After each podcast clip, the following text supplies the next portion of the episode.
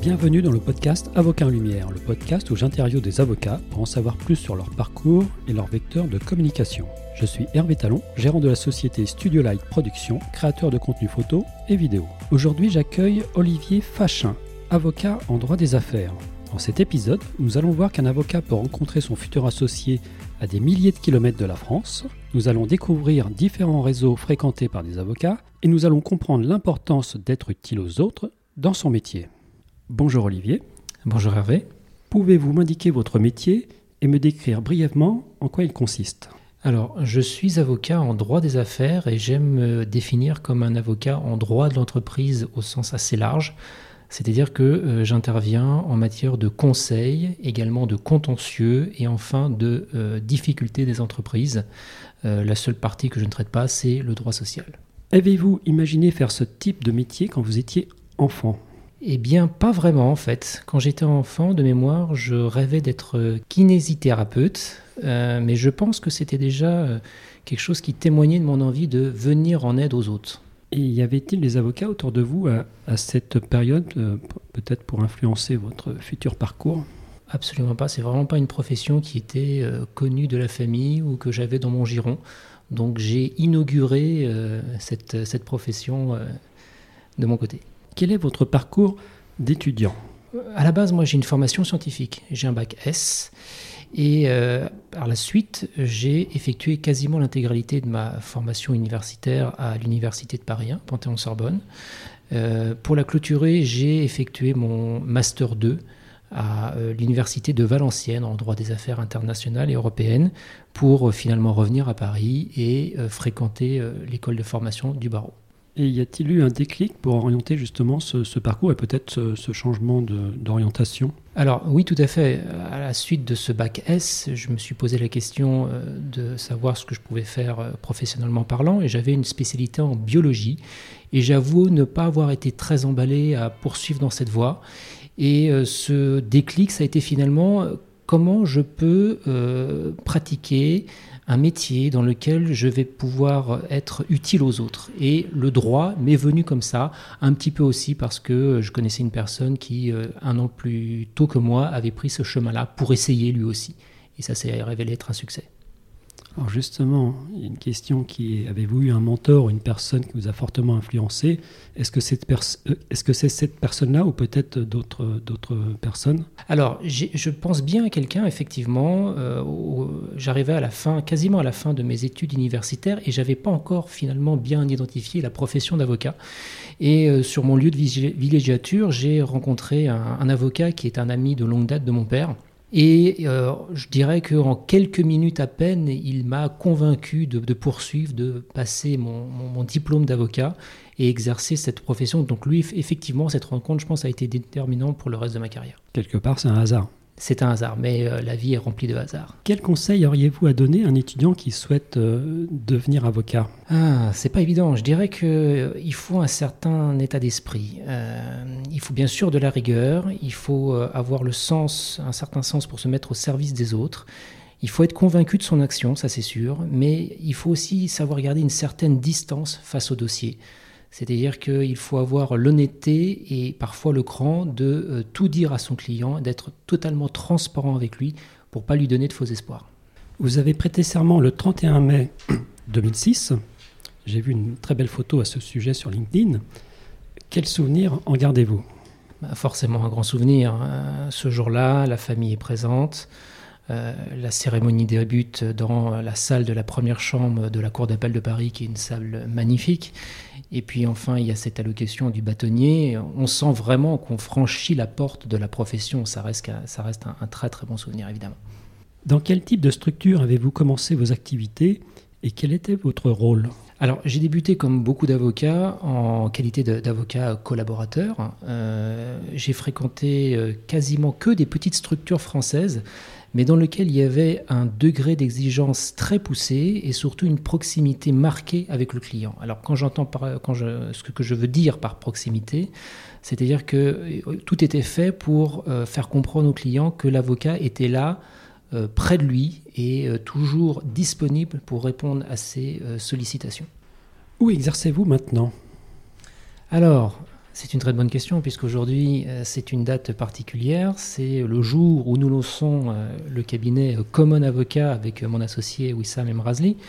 Alors, euh, common, c'est pas le common anglais, bien évidemment, même si on joue un petit peu sur l'homonymie, mais euh, c'est un, euh, terme japonais qui veut dire accompagner, conseiller. C'est l'expert qui est vraiment à, côté de, ses clients. Donc, le cabinet common, c'est quoi? C'est deux associés qui interviennent en droit des affaires, avec une particularité aussi en arbitrage international. C'est la spécialité de, de mon associé. On a voulu vraiment monter cette, euh, cette structure après avoir euh, travaillé euh, en partenariat privilégié pendant un an et demi tous les deux.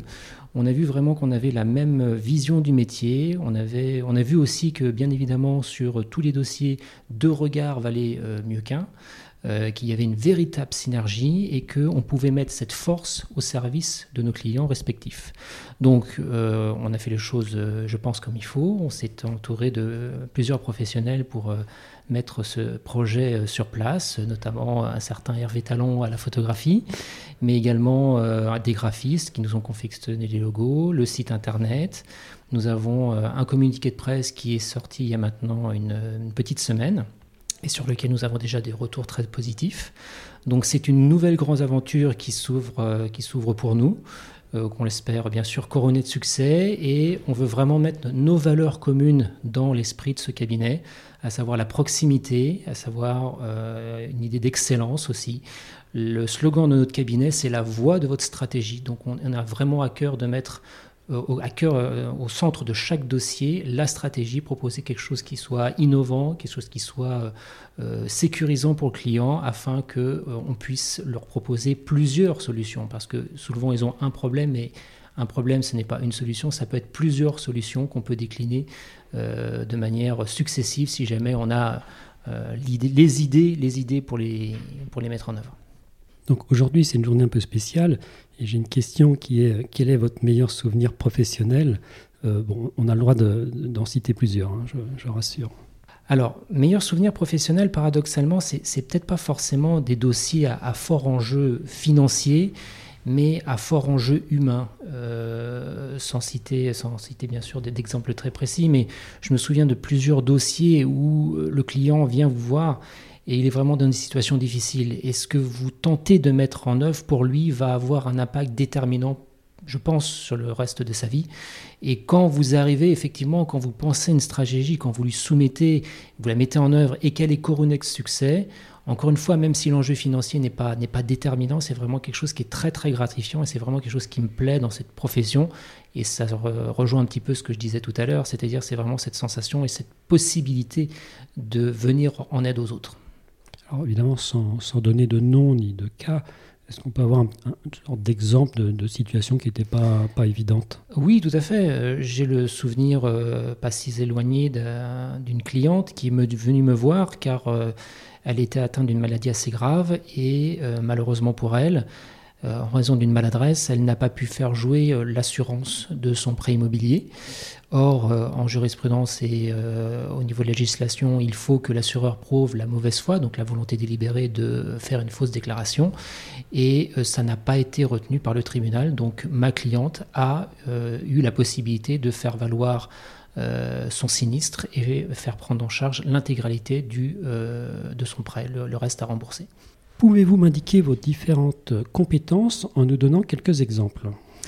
Oui, alors comme je l'indiquais, j'ai plusieurs compétences en droit des affaires, notamment le, conseil. Euh, il faut savoir une chose, c'est-à-dire que si je peux euh, simplifier un petit peu, euh, les clients viennent me voir soit avant d'avoir des problèmes, et mon rôle consiste bien sûr à, leur éviter, soit ils en ont déjà, et à ce moment-là, il est de mon devoir, à mon sens, de, les sortir euh, un petit peu du, de la situation difficile dans laquelle ils sont de la meilleure des façons. Donc j'interviens tout d'abord en conseil. Conseil, ça veut dire quoi? C'est-à-dire que ce sont tous les projets. Une personne qui veut créer sa société ou qui veut la céder, elle va céder ses titres ou son fonds de commerce. Donc euh, il faut tout l'environnement juridique euh, sécurisé autour pour que l'opération se passe bien. Euh, j'ai aussi à cœur, et c'est quelque chose qui me plaît vraiment, c'est sécuriser les contrats de l'entreprise. C'est-à-dire qu'un client qui vient me voir tout guillerait en me disant j'ai décroché un, beau client et voilà le, contrat qu'il me soumet. Et voilà, c'est, il, remet entre guillemets l'avenir de cette relation commerciale en votre main pour savoir si effectivement le deal est équilibré ou pas, ou au moins quels sont les points d'intention sur lesquels il faut revenir. Donc tout ça, c'est la partie entre guillemets création.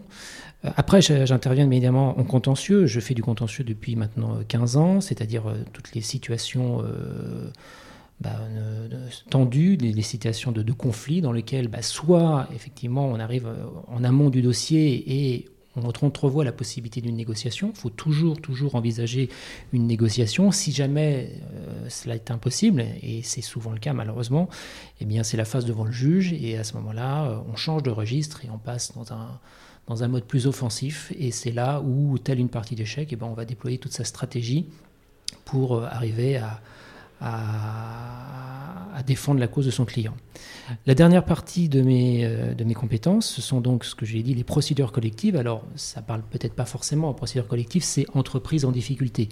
Ce sont donc euh, bah, toutes les, déconfitures, les, procédures de redressement, liquidation judiciaire, mais également toutes les procédures moins connues qui se trouvent en amont, c'est-à-dire avant même d'avoir des grosses difficultés, on sent poindre effectivement que la situation est en train de changer et on peut faire des choses, il est, toujours mieux de faire des choses en amont pour éviter des, catastrophes. Alors, la bonne nouvelle, pas pour les avocats qui exercent pour moi, c'est que avec la crise sanitaire et euh, toutes les aides qui ont été allouées aux entreprises, euh, le taux de défaillance est historiquement bas, euh, ce dont on peut bien évidemment se, réjouir. Par contre, il n'est pas sûr que la situation perdure et il y a peut-être à craindre un retour de bâton dans les mois à venir. Vous êtes président de l'Association des avocats japonophiles. Pouvez-vous me dire en quoi consiste cette association et quel est votre rôle dedans? Alors, cette association AGI, elle a pour vocation de créer un lien, notamment entre les avocats ayant un intérêt fort pour le pays. Euh, et quand je dis avocats, ce sont autant des Français que des Japonais. Nous sommes euh, aujourd'hui une douzaine de membres. Notre activité a un petit peu été ralentie par la crise de Covid, bien évidemment, mais nous, venons, nous allons euh, vraisemblablement intégrer nos deux premiers membres japonais c'est une grande satisfaction pour nous. Alors, cette association agit, elle a une, importance assez grande vis-à-vis de Common, euh, du cabinet que, j'ai confondé, puisque à la base, il y a, eu un, déplacement de 100 avocats au Japon à la fin de l'année 2018, qui avait été organisé par le Conseil national des barreaux. Et euh, à cette occasion, j'ai fait, comme beaucoup de confrères, beaucoup de rencontres sur place. Et j'ai rencontré notamment mon associé actuel, Wissam Razli. Donc nous nous sommes rencontrés là-bas.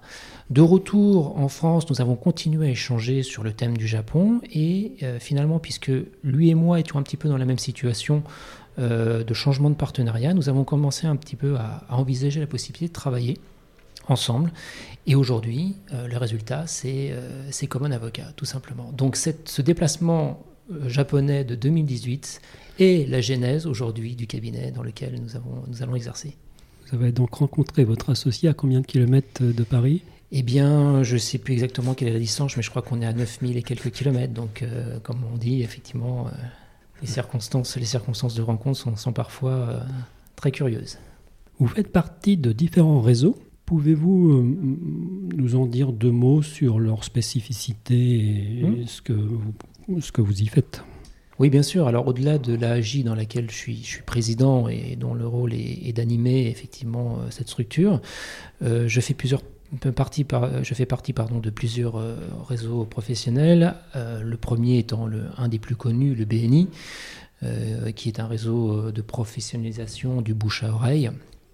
dans lequel l'affichage, on va dire, business est très très marqué.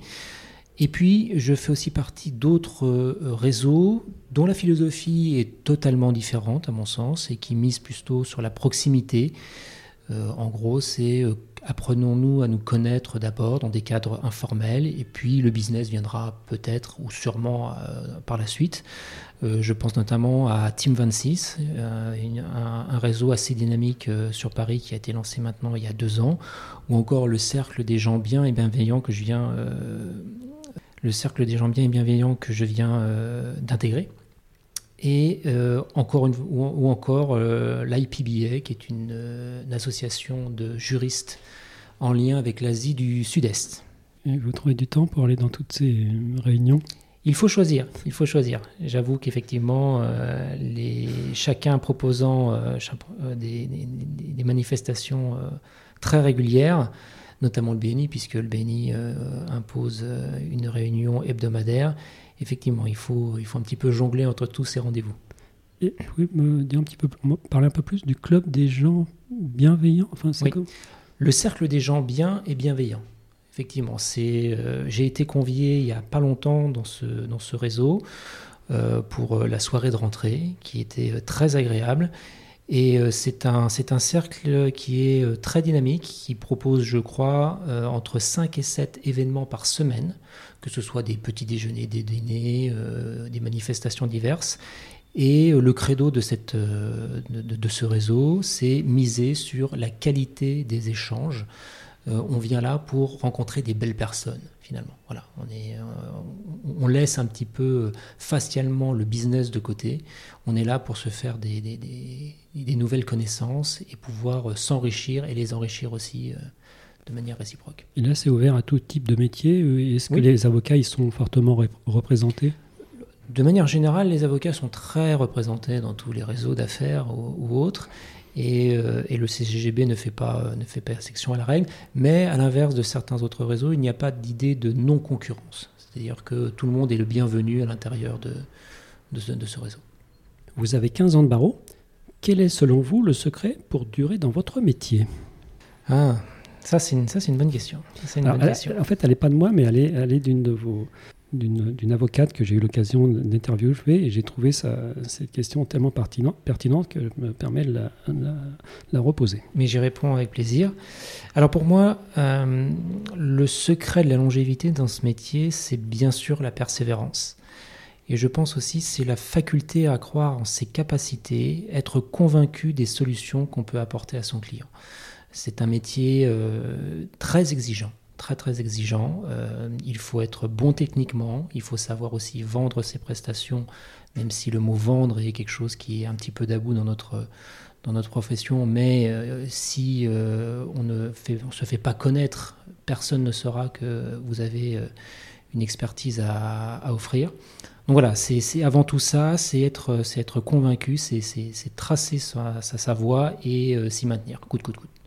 Suite à une remarque judicieuse de Mantine, une élève avocate que j'ai interviewée précédemment, euh, cette Mantine s'interroge sur son entrée dans la vie active et elle souhaiterait savoir si vous gérez aisément votre vie professionnelle et votre vie personnelle. Et dans votre cas, avec toutes vos réunions, euh, la question est d'autant plus intéressante. Alors, j'aimerais pouvoir lui dire oui, mais c'est pas vraiment le cas. en tout cas, c'est ma volonté. Euh, il faut savoir que j'ai deux enfants. Euh, mon fils a 8 ans, ma fille vient d'avoir 6 ans, et qu'il est hors de question pour moi de ne pas les voir grandir. Il, faut, il faut vraiment relativiser. Moi, j'ai une petite particularité, c'est, et j'explique pourquoi je n'y arrive pas encore, c'est-à-dire que je suis, je suis issu d'une famille, mon père est un immigrant italien, qui est venu en France, qui a énormément travaillé, qui a pas dire consacré sa vie au travail, mais qui a été vraiment euh, euh, très très euh, marqué par son enfance et son origine modeste.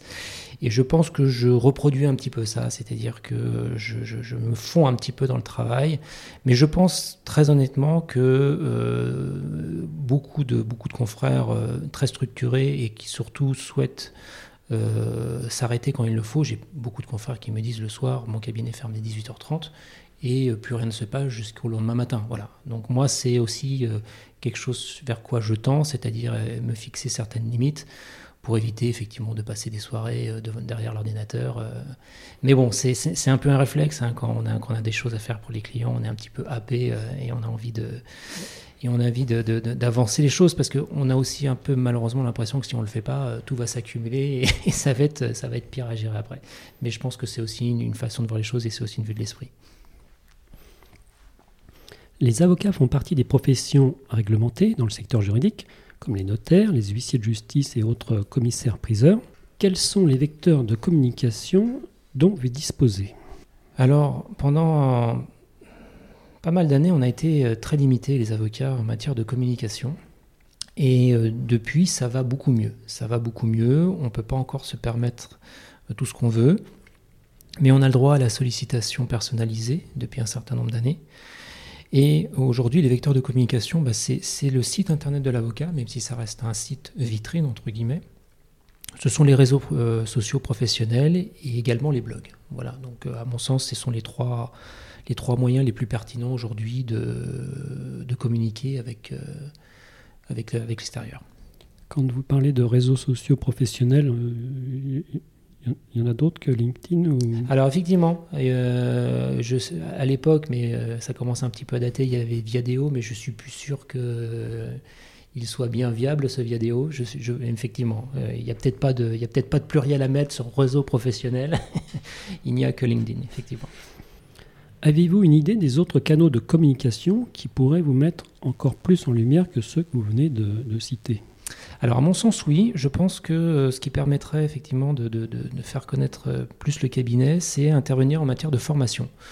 Euh, notamment par des conférences, et puis depuis effectivement la crise du Covid et la consécration des, webinaires et des, conférences par visio, faire, faire de ce genre de format pour pouvoir effectivement vulgariser ou répondre à des problématiques précises euh, en, fonction du, public choisi, soit, soit, soit d'autres confrères, soit, soit, soit vocation des clients potentiels. La langue française est partie intégrante de votre métier.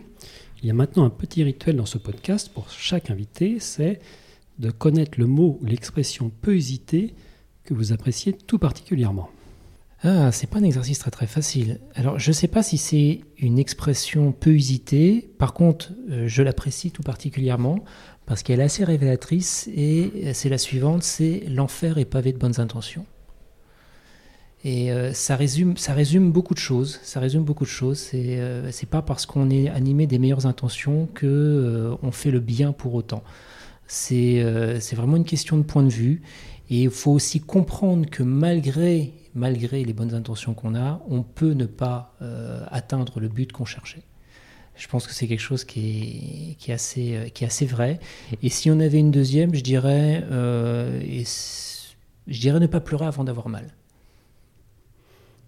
Ne pas pleurer avant d'avoir mal. Est-ce que c'est très français? Je ne sais pas si c'est très très français. Pas, pas l'expression, mais la, le, le, fait de, de, de, de dire ça. C'est ce que ça. Est-ce que dans le, vous voulez dire dans le dans l'esprit français Voilà, j'ai l'impression que ça, ça, colle plutôt pas trop mal. Je sais pas, je sais pas. Je pense que c'est quelque chose qui est encore une fois c'est très personnel.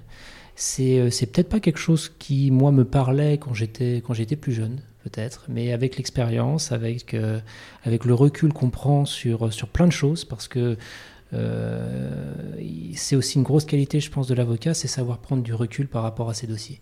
C'est-à-dire on peut épouser euh, la cause de son client, il faut toujours avoir un recul nécessaire parce que c'est à cette condition uniquement qu'on aura la tête froide entre guillemets et qu'on aura euh, euh, la bonne pensée pour, pour définir une stratégie intéressante. Après, pour revenir à, cette, à cette expression ne pas pleurer avant d'avoir mal, c'est quelque chose que moi j'applique, j'essaye d'appliquer.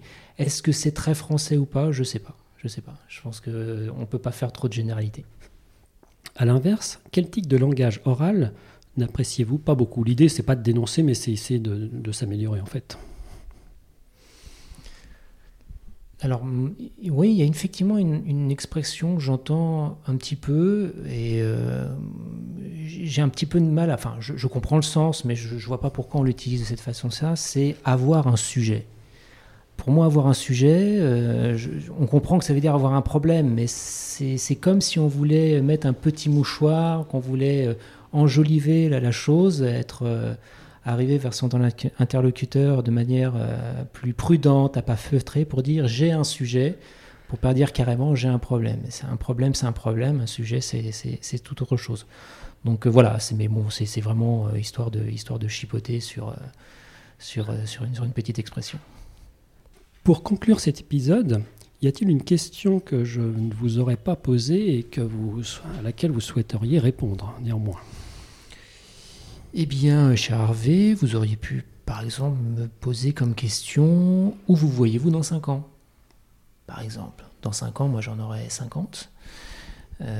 et où je me vois bah, toujours à la tête de Common Avocat, bien évidemment. un cabinet qui aura su se développer sur la base des valeurs que nous défendons avec Wissam Razli et également la vision commune que nous avons du métier. Et euh, pour répondre à la question que vous m'aviez euh, posée euh, tout à l'heure, cette évolution se fera en parfaite cohabitation avec ma vie personnelle, bien évidemment. Maintenant que l'on vous connaît un peu plus, comment faire pour prendre contact avec vous si on a besoin de vos services? Eh ben, Le plus simple est d'utiliser le formulaire de contact sur notre site Common Avocat, www.common-avocat au pluriel.fr. Euh, puisqu'il il est tout neuf et qu'il ne demande qu'à ça, à, recueillir les différentes sollicitations. Et si quelqu'un nous écoute euh, du côté du soleil levant et qui souhaiterait rejoindre votre association, euh, comment fait-il, votre association d'avocats japonophiles? Alors, l'AJ dispose également de son site internet propre sur lequel il y a un formulaire de postulation. Euh, il faut savoir que l'association est dotée euh, d'un conseil d'administration qui euh, examine périodiquement les différentes demandes d'adhésion, puisqu'il y a quand même des conditions pour entrer dans cette association, que je ne détaillerai pas ici. Mais voilà, il y a un vrai processus d'évaluation des, des adhésions qui sont faites et ça peut se faire directement sur le site internet. Merci beaucoup pour cet entretien. Merci à vous Hervé. Avant de vous quitter, je vous invite à vous abonner à ce podcast pour ne pas manquer les prochains épisodes. Et surtout, n'hésitez pas à me donner une note de 5 étoiles sur Apple Podcast si l'épisode vous a plu. Si vous êtes avocat et que vous souhaitez participer à ce podcast, vous pouvez me contacter via LinkedIn ou mon site internet. A bientôt pour un nouvel épisode.